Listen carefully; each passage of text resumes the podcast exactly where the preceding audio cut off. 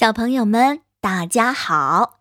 前两节课我们认识了新型冠状病毒这个坏家伙，我们还学会了如何去预防新型冠状病毒。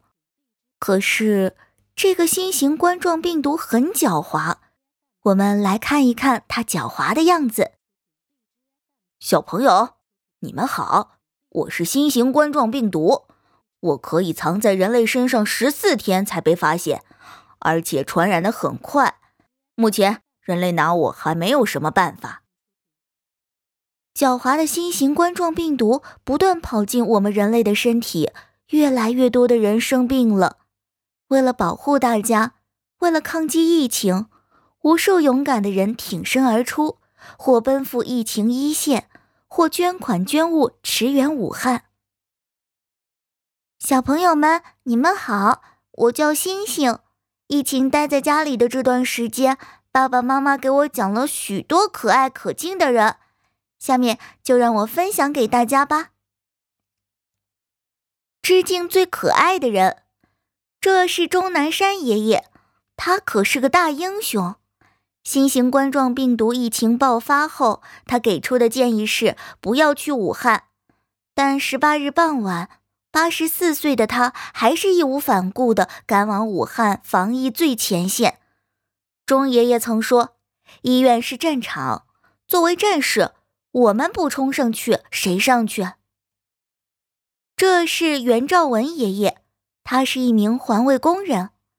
袁爷爷每个月的工资只有六百块，却以不留名的方式为武汉捐款一万两千元。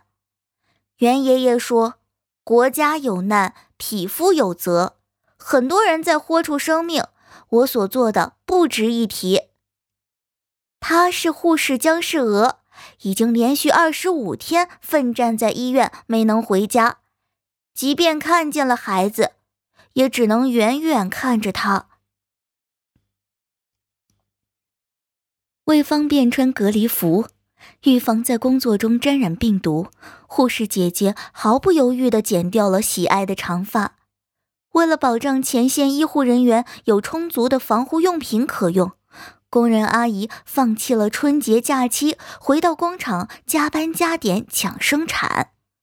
为了早日研发出抗病毒药物，科学家们正争分夺秒地研究攻关新型冠状病毒。警察和司机叔叔日以继夜地忙碌在各自的岗位上，他们为抗疫一线提供了有力的后勤保障。小朋友们，故事讲到这里，星星想说，我很敬佩这些英雄，我为我生活的祖国而感到骄傲。不知道听故事的你有什么感想呢？跟星星分享一下吧。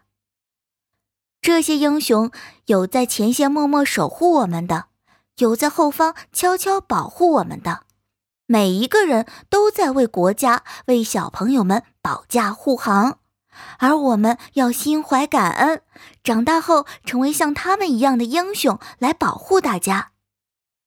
长大后我就成了你。星星有一个梦想，长大以后想成为一名人民教师，做一个辛勤的园丁。小朋友们，你们长大了，想做一个怎样的人呢？和星星一起来分享一下你的梦想吧。